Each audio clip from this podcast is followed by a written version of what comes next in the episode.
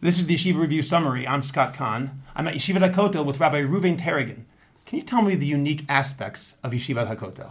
Every yeshiva is great. Every yeshiva has its unique aspects. There are five main points I would emphasize.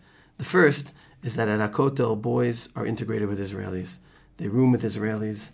They learn Ivrit from them and as part of an Ulpan program that teaches them Ivrit. And in general, their whole experience is one where they're interacting with and learning together with and from Israelis. Second aspect, which is very unique, is that the experience is very holistic. The Gemara learning is both textual and conceptual. Beyond Gemara, we learn Tanakh, Jewish philosophy, halacha, and Mussar very comprehensively, 60 shiurim a week, curricula based.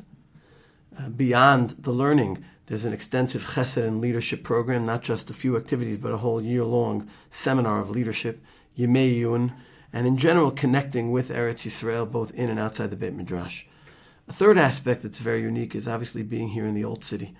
Both the physical accessibility you have to things that you wouldn't necessarily have in other places, more importantly, spiritually.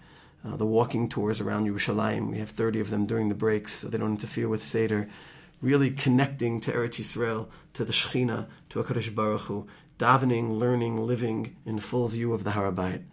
The fourth thing that's very unique is the staff student relationships. The ratio here is three staff members for every five students, which is a very high. And the staff sees their goal not as teaching Torah, but teaching Talmidim. They interact personally with Talmidim. Each boy has a strong kesher with seven or eight staff members. They work per shiur with particular groups. The fifth point I would mention is the hashkafa of the yeshiva. And many yeshivot identify with a particular aspect of Torah or of Adat Hashem. We expose the boys to the full range, to Chassidut, to more yeshivish teachers, to more Tzioni teachers, to emphasize and help them develop the centrality of Torah, the connection with Eretz Yisrael, how to interface with the world around them, and how to connect to all of Am Yisrael. And as part of that, on the one hand, learning from everyone, on the other hand, the real emphasis on individuality, on helping each boy grow into the person he's created to be. Can you describe the holistic nature of the curriculum you mentioned before? Mm-hmm. First of all, when you say the Gemara learning is textual and conceptual, what do you mean by that? Well, we always say here that if a boy knows how to read and doesn't know how to think, he won't enjoy learning. If he knows how to think and doesn't know how to read, he won't be able to learn. And it's really skill building through the Shiurim and through the Bekiyut program. I think a lot of boys come from America, other countries, intelligent enough to understand Shiurim, but not always with strong reading skills. And many of the stronger yeshivot assume that boys know how to learn. Boys go into advanced shiurim, they understand the shiurim, but they're not going through the deliberate step by step skill building mechanisms. And we have morning shiurim that work on those skills, Gemara skills, Rishonim skills. The Bekiyut throughout the day is not just random learning, but with reading groups that reinforce and highlight textual aspects that boys need to develop. When you say you have 60 shiurim a week, in what areas are those shiurim? Are they, is that every day you have the same thing? Are people able mm-hmm. to choose? So it's a shame it's just audio. I could show you the full schedule, but boys can choose. There are three slots a day where there are three to five options in each slot. So if you're not interested in one shiur on one day, that's fine because there are many, many others. An additional aspect that's unique is that it's a curriculum. The Tanakh curriculum covers all the Sefarim of Tanakh. The Machshava curriculum covers all representatives of all the areas of Machshava, rational, Chassidut, not that Chassidut is irrational, but medieval, modern, Rav Kook, Rav Soloveitchik. Um, so it's the number, it's the amount of slots and options in each slot, it's the curriculum based, and it's the fact that the Gemara teachers here also teach Tanakh and Machshava, which A shows you how to integrate them, and B sends out a message that being serious means learning these areas, and it's not just for those who aren't interested in learning Gemara.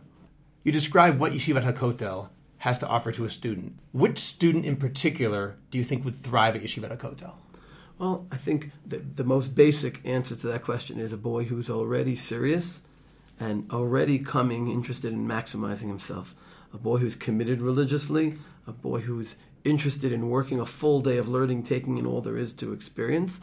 You don't have to be a broad minded person. You could learn here just like anywhere else without connecting to the bigger picture. But the more you are interested in a bigger picture beyond just learning Gemara, so you're going to find that here.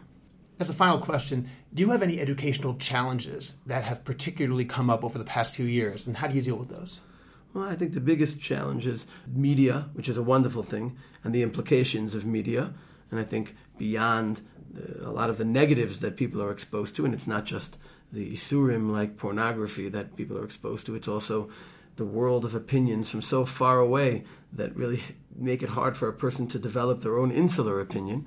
Beyond those issues, I think attention spans have become challenging as people are enveloped in media. The ability to focus on something for a long period of time has been hit.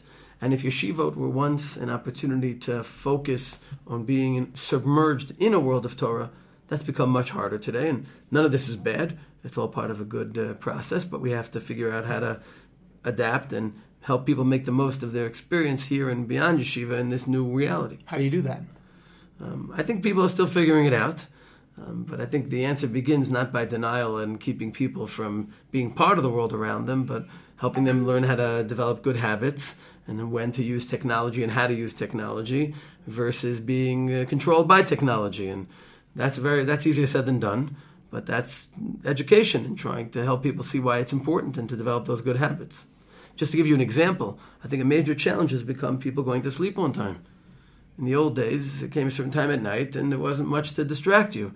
Today, a person after a long day goes into bed, reads his emails, reads his WhatsApps, but then goes onto his Facebook feed or his Twitter tweet and can easily stay there for hours.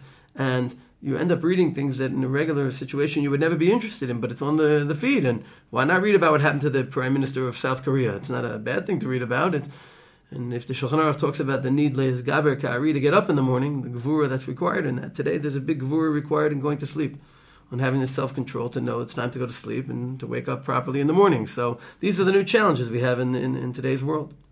All right, Taragin, thank you very much. I'm Scott Kahn. This has been Yeshiva Review Summary.